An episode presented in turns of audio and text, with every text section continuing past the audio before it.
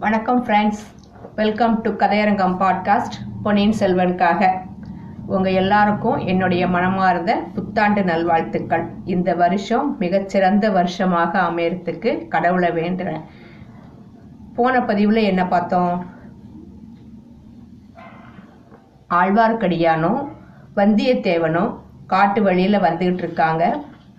பொன்னியின் செல்வர் இருக்கிற இடத்த தேடி அங்க காட்டு வழியில வரும்போது ஒரு பெரிய மத யானைக்கிட்டேருந்து தெய்வாதீனமாக அஹ், ஆழ்வார்க்கடியான் உயிர் தப்பிச்சிடுறாரு அந்த அந்த தப்பிச்சதை பத்தி ஆச்சரியப்பட்டுக்கிட்டே வந்துகிட்டு இருக்கும்போது வழியில பல்லவ வேந்தன் பார்த்திபேந்திரனை சந்திக்கிறாங்க. அவரு இவங்க கிட்ட கேக்குறாரு. இளவரசர் அனுராதபுரத்துக்கு வந்துட்டாரா தெரியுமா? அப்படின்னு. அது தவிர அவங்க கூட வந்த ரெண்டு பேரு யாருன்னு ரெண்டு பேரும் ஆராய்ச்சி பண்ணிட்டு இருக்காங்க. யாரு? ஆழ்வார்க்கடியானும் வந்தியத்தேவனும். இப்போ என்னாச்சு? அனுராதபுரத்துக்கு வந்துட்டாரா? தெரியுமான்னு பார்த்திபேந்திரன் பல்லவ வல்லவராயன்கிட்ட வல்லவராயன் கேட்கிறாரு இல்லையா? அதை பற்றிலாம் எங்களுக்கு ஒன்றும் தெரியாது அப்படின்னு சொல்கிறாரு என்ன? இவங்க பார்த்தாங்களா? எப்போ பார்ப்பாங்க? என்ன ஏதுங்கிறது இனிமேல் பார்க்கலாம். காத்து அதை பத்திலாம் எங்களுக்கு என்ன தெரியும் மகாராஜா? நாங்க காட்டு வழியில வந்தோம். காட்டுல ஒரு மத யானை என்னை துரத்திட்டு வந்துச்சு. அப்போ அப்படின்னு சொல்லும்போது உன்னைய பத்தி யாரு கேட்டா? அப்படின்னு சொல்லிட்டு அவங்க எல்லாத்தையும் இது பேசிட்டு இருக்கும் போதே ஆழ்வார்க்கடியான் பார்த்திபேந்திரன் கூட வந்த ஆட்களை எல்லாம் கூர்ந்து பார்த்துக்கிட்டே இருந்தான் ஆனா இவங்க பேசிட்டு இருக்கும் போதே அவன் அப்படியே திரும்பி போயிட்டாரு. யாரு? பல்லவன் பல்லவ மன்னன் பார்த்திபேந்திரன். எல்லாரும் குதிரையை திருப்பிட்டு போனதுக்கு அப்புறம் ஆழ்வார்க்கடியான் வந்தியத்தேவன்கிட்ட கேக்குறான் தம்பி அந்த மற்ற மூன்று ஆட்களை நீ பார்த்தையா? அவங்கள யாரையாவது உன்னை முன்னாடியே பார்த்த ஞாபகம் ஏதாவது இருக்கா? அப்படின்னு கேக்குறான் இல்ல நான் பார்த்ததே இல்ல அப்படிங்கிறான் வந்தியத்தேவன். ஆமாமா நீ பார்த்திருக்க முடியாதுதான் அவங்கள ரெண்டு பேரை நான் பார்த்துருக்கேன். திருப்புறம்பயம் பள்ளிப்படையில நள்ளிரவுல பார்த்தேன். அப்பா என்ன பயங்கரமான சபதம் எடுத்துக்கொண்டார்கள் என்று கூறிய போது ஆழ்வார்க்கடியானுடைய உடம்பு அப்படியே முழுவதும் நடுங்குச்சான் அப்படி என்ன பயங்கரமான சபதம் எடுத்துக்கிட்டாங்கன்னு கேட்குறான் வந்தியத்தேவன். என்ன சபதம்னு சொல்றாரு பாருங்களேன். சோழர் குல பூண்டே இந்த உலகில் இல்லாமல் அழித்து விடுவதாக சபதம் எடுத்துக்கொண்டார்கள் அப்படிங்கிறான். ஐயோ அப் அப்படின்னு ஆச்சரியம் தாங்கல வல்லவராயனுக்கு இவர்கள் நமக்கு முன்னால் எப்படி இங்கு வந்து சேர்ந்தாங்களோ தெரியலையே கெட்டிக்காரங்க தான். இந்த முரட்டு பல்லவனை எப்படி பிடிச்சு கொண்டாங்கன்னு தெரியலையேன்னு ஆழ்வார்க்கடியான் சொல்லிட்டே மௌனமாகறான். வந்தியத்தேவனுக்கு கோடியக்கரையில அவன் அறிந்த ஒரு விஷயம் நினைவுக்கு வந்துச்சான் அவன் கோடியக்கரைக்கு வந்ததற்கு முதல் நாள் தான் ரெண்டு பேரு அவசரமா இலங்கைக்கு போனாங்கன்னும் பூங்குழலியின் தமையன் அவங்களை படகுல ஏற்றி சென்றான்னு கேள்விப்பட்டான் இல்லையா? அந்த ரெண்டு பேரும் இவங்களாத்தான் இருப்பாங்களோ? அப்படியானா பார்த்திபேந்திரனுக்கும் இவங்களுக்கும் என்ன சம்பந்தம் இருக்க முடியும்? அப்படின்னு நினைச்சுக்கிட்டே இருக்காங்களாம்.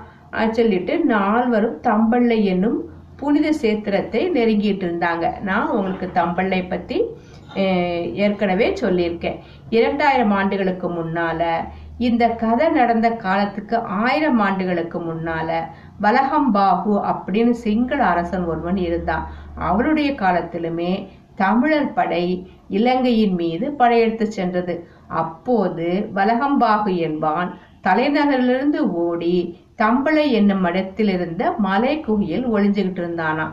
பிறகு அவன் மீண்டும் படை திரட்டி கொண்டு சென்று அனுராதபுரத்தை கைப்பற்றினான்.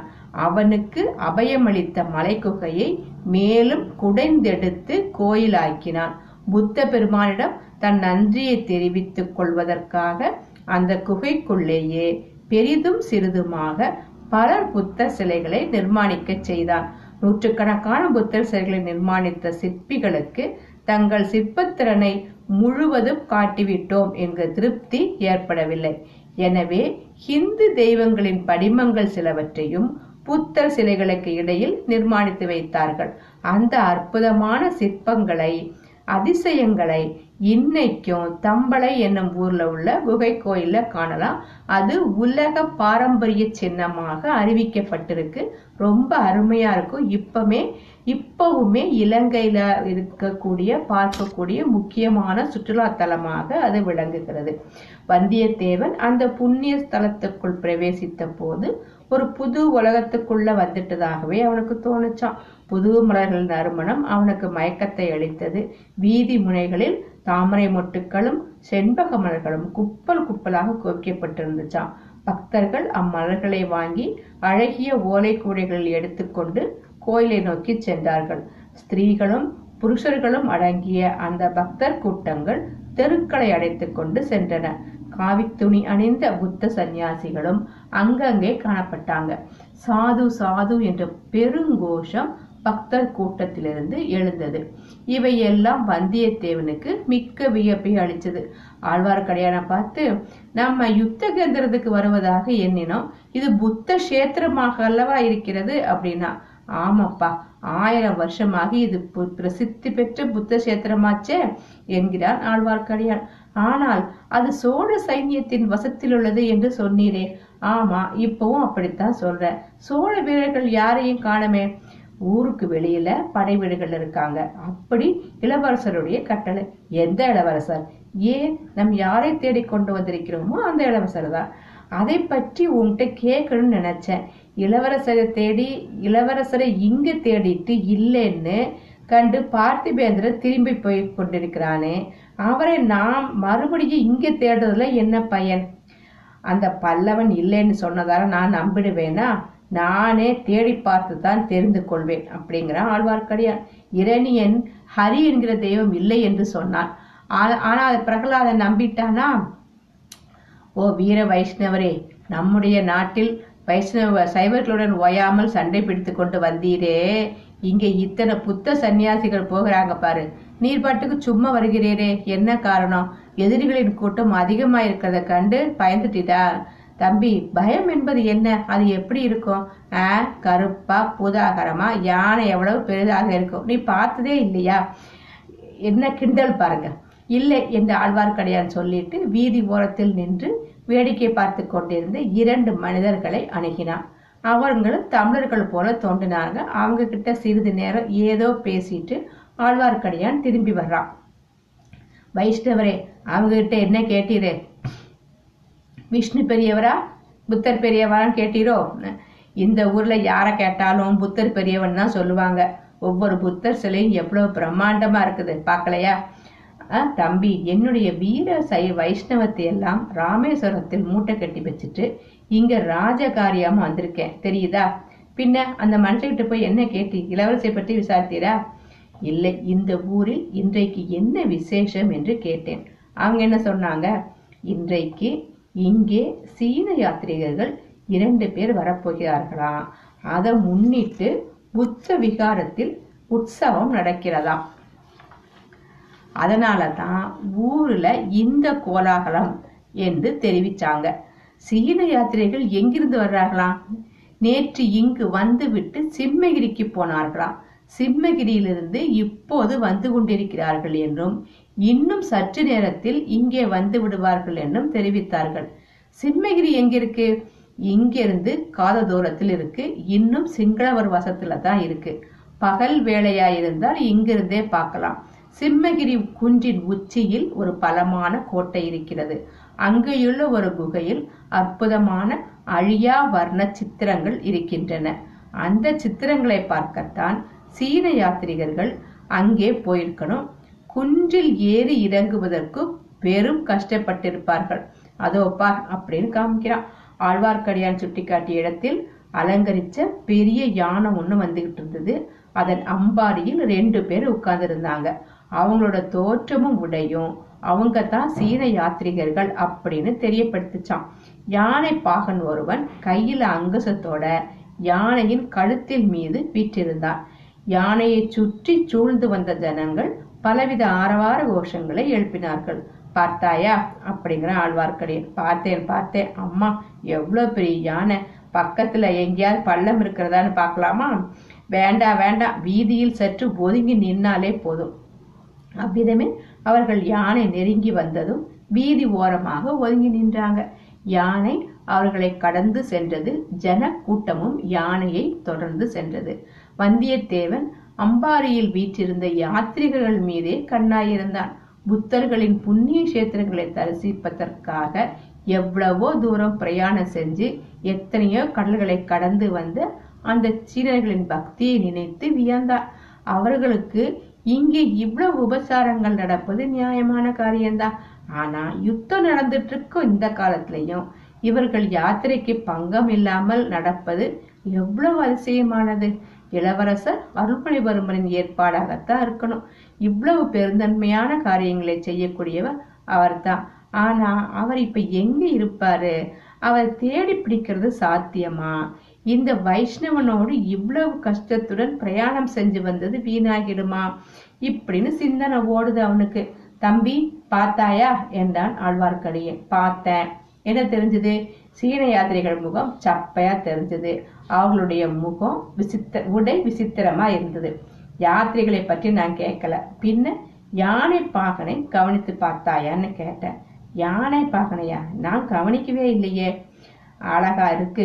அந்த யானை பாகனுடைய பார்வை தற்செயலாக நம் பேரில் விழுந்ததும் அவனுடைய கண்களில் ஜொலித்த ஒளியை கவனிக்கலையா? அது என்ன? யானை பாகனுடைய கண்களில் தீவத்தி போட்டிருக்கிறதா? ஜொலிப்பதற்கு இவன் உடம்புல தான் பலம் பாருங்க. மன கண்ணு பூரா கூர்மை கண்ணு கூர்மை புத்தி கூர்மை எல்லாம் ஆழ்வார்க்கடியானுக்காத்தான் இருக்கு. நல்ல ஆள் நீ. உன் அஜாக்கிரதையை நினைத்து ஆச்சரியப்படுவதா? அல்லது இவ்வளவு முக்கியமான காரியத்தை நம்பி ஒப்புவித்து அனுப்பினாலே அந்த இளைய பிராட்டியின் காரியத்தை குறித்து ஆச்சரியப்படுவதான்னு தெரியல. போனா போகட்டும் என்னோட வா அப்படின்னு சொல்லிட்டு யானைக்கும் யானையை சூழ்ந்திருந்த கூட்டத்துக்கும் பின்னா சற்று தூரத்துல ரெண்டு பேரும் தொடர்ந்து போனாங்க. புத்த விகாரத்தின் வாசலில் வந்ததும் யானை நின்றது. பிறகு யானை பாகன் ஏதோ சொல்லவும் யானை மண்டியிட்டு படுத்தது. யாத்ரிகர்கள் இறங்கினாங்க. புத்த விகாரத்தின் வாசலில் கும்பலாக நின்ற புத்த பிக்ஷுக்கள் சீன யாத்திரைகளை வரவேற்றாங்க. சங்கங்கள் முழங்கின. ஆலாட்சமணிகள் ஒலித்தன. விகாரத்தின் மேல் மாடத்திலிருந்து மலர் மாறி பொழிந்தது. புத்தம் சரணம் கச்சாமி அப்படிங்கிற கோஷம் வானளாவியதான். சீன யாத்திரைகள் இருவரும் விகாரத்துக்குள் சென்றார்கள். கூட வந்தவர்களிலும் பெரும்பாலோர் அவர்களை தொடர்ந்து விகாரத்துக்குள்ளே சென்றார்கள். யாத்ரீகர்கள் இறங்குவதற்கு முன்பே யானையின் கழுத்திலிருந்து இறங்கிவிட்ட யானை பாகன் யானையை எழுப்பி நடத்தி கொண்டு சென்றான். சற்று தூரத்தில் நின்றிருந்த நாலு பேரை பார்த்தான். அவங்கள்ட்ட ஒருவன் கிட்ட யானையை ஒப்புவித்தான். இன்னும் ஒருவன் கிட்ட ஆழ்வார்க்கடியானை சுட்டி காட்டி ஏதோ சொல்றான் மற்ற இருவரையும் அழைத்து கொண்டு சென்ற சிறிது நேரத்தில் வீதியில் ஒரு திருப்பத்தில் திரும்பி மறைஞ்சிட்டானாம் யார் அந்த ஆளு? தெரியலையே. யானைப்பாகன் எந்த ஆளுக்கு ஆழ்வார்க்கடியானை சுட்டி காட்டினானோ அவன் இவர்கள் நின்ற இடத்தை நோக்கி வந்தான். ஆழ்வார்க்கடியானிடம் மெல்லிய குரலில் ஐயா என்னுடன் வருவதற்கு சம்மதமா? என்று கேட்டான். அதற்காகவே காத்திருக்கிறோம் என்றான் ஆழ்வார்க்கடியான். அடையாளம் ஏதாவது உண்டா? சேனாதிபதி கொடுத்திருந்த கொடும்பால் ஒரு முத்திரை மோதிரத்தை ஆழ்வார்க்கடியான் காட்டினான். சரி என் பின்னால் வாருங்கள் அப்படின்னு சொல்லிட்டு அவன் முன்னால போக இவங்க பின்தொடர்ந்து போறாங்க. ஊரை தாண்டி அப்பால் சென்றதும் குறுகிய காட்டுப்பாதை ஒன்று தென்பட்டது. அதன் வழியே சிறிது தூரம் போயிருந்தோம். பாதையிலிருந்து சற்று விலகி இருந்த ஒரு பாழு மண்டபத்தை அடைஞ்சாங்க. அதில் சிறிது நேரம் காத்திருக்க வேண்டும் என்று அவங்களை அழைச்சு வந்தவன் தெரிவிச்சானான் பிறகு அவன் ஒரு மரத்தின் மேலேறி அவர்கள் வந்த வழியை கூர்ந்து கவனிக்கத் தொடங்கினான். இதெல்லாம் என்ன மர்மம்? எனக்கு ஒண்ணுமே புரியலையே அப்படின்னு வந்தியத்தேவன் கேட்கிறான் எல்லாம் சீக்கிரத்துல புரிஞ்சிடும். கொஞ்சம் பொறுத்துடு என்றான் ஆழ்வார்க்கடியான். அந்த பாழும் மண்டபத்தின் பின்னால் இரண்டு குதிரைகள் கட்டப்பட்டிருந்தன. குதிரைகள் இரண்டு தான் என்பது வந்தியத்தேவனுக்கு கொஞ்சம் கவலையை உண்டாக்கியது. யானை பாகனை பற்றிய மர்மம் என்னவா இருக்கும்? அவனுடைய முகத்தை ஒரே ஒரு கணம் வந்தியத்தேவனுடைய கண்கள் ஏறிட்டு பார்த்திருந்தன. அப்புறம் சீன யாத்திரிகள் கிட்ட அவன் கவனம் சென்று விட்டது. யானைப்பாகனுடைய முகத்தை நினைத்து பார்க்க ஆன மட்டுக்கும் முயல்றா ஒன்றுமே நினைவுக்கு வரல. வைஷ்ணவரே அந்த யானைப்பாகன் யார்? எனக்கு சொல்லக்கூடாதா? யாரா இருக்கும்? நீயே ஊகித்து பார் தம்பி. யானை பாகன் தான் பொன்னியின் செல்வரா? அவருடைய கண்களில் ஒரு கணம் பிரகாசித்த ஜொலித்த பிரகாசத்திலிருந்து அப்படித்தான் தோன்றியது அப்படிங்கிறான். உண்மை போல் மற்றவர்களும் அவங்களை தெரிஞ்சுக்க மாட்டாங்களா? அப்படின்னு திருப்பி கேட்கிறான். மாட்டாங்க. சீனத்திலிருந்து வந்த யாத்திரிகளுக்கு இளவரசர் யானை பாகராய் இருப்பார் என்று யார் எதிர்பார்ப்பாங்க? மேலும் இந்த ஊரில் உள்ள ஜனங்கள் இளவரசரை பார்த்ததும் இல்லை. சீன யாத்ரீகர்கள் சிம்மகிரியிலிருந்து வந்தாங்கன்னு சொன்னீர் அல்லவா? ஆமா. சிம்மகிரி இன்னும் சிங்களர் வசத்தில் இருக்கிறது என்று நீ சொல்லவில்லையா? சொன்னேன். பின்ன எதிரிகளுக்கு மத்தியில் போய்விட்டா இளவரசர் திரும்பி வருகிறார்? சிம்மகிரி மட்டும் என்ன? பகைவருக்குட்பட்ட பிரதேசத்தின் மத்தியில் உள்ள மாகியங்கானா சமந்தகூடம் முதலிய கஷேத்திரங்களுக்கும் இளவரசர் சீன இளவரசர் சீன யாத்திரைகளுடன் போய் திரும்பியிருக்கிறார். எதுக்காக அவ்வளவு பெரிய அபாயத்துக்கு உட்பட்டாரு? அந்த கஷேத்திரங்களையும் அங்கேயுள்ள சிற்ப சித்திர அதிசயங்களையும் பார்ப்பதில் உள்ள அளவு கடந்த ஆசையினால்தான். நல்ல ஆசை நல்ல இளவரசர். இத்தகைய விளையாட்டு புத்தியுள்ளவரையா முடிமன்னர் வணங்கும் ஏக சக்கராதிபதி ஆவார் என்று அந்த குழந்தை ஜோசியர் சொன்னாரு? அவ்வாறு குழந்தை ஜோசியர் சொன்னாரா தம்பி? அப்படின்னு கேட்குறான் ஆழ்வார்க்கடியான். நீரும் அதை நம்புறீரா? நான் ஜோசியத்தை நம்பல. ஜோசியம் பார்க்க வேண்டிய அவசியமும் எனக்கு இல்லை பின்ன என்ன? ஜோசியம் பார்க்காமலே எனக்கு நிச்சயமா தெரியும். என்ன தெரியும்? ஏக சக்கராதிபதி ஆவார் அப்படின்னு. திடீரென்று குழம்பு ஒளிகளின் குதிரைகளின் குழம்பொலி சத்தம் கேட்டது. அவர்கள் இருந்த இடத்தை நோக்கி சத்தம் நெருங்கி வந்துட்டு இருந்துச்சு. மரத்தின் மேலிருந்து பார்த்து கொண்டிருந்தவன் அவசரமா கீழே இறங்குறான்.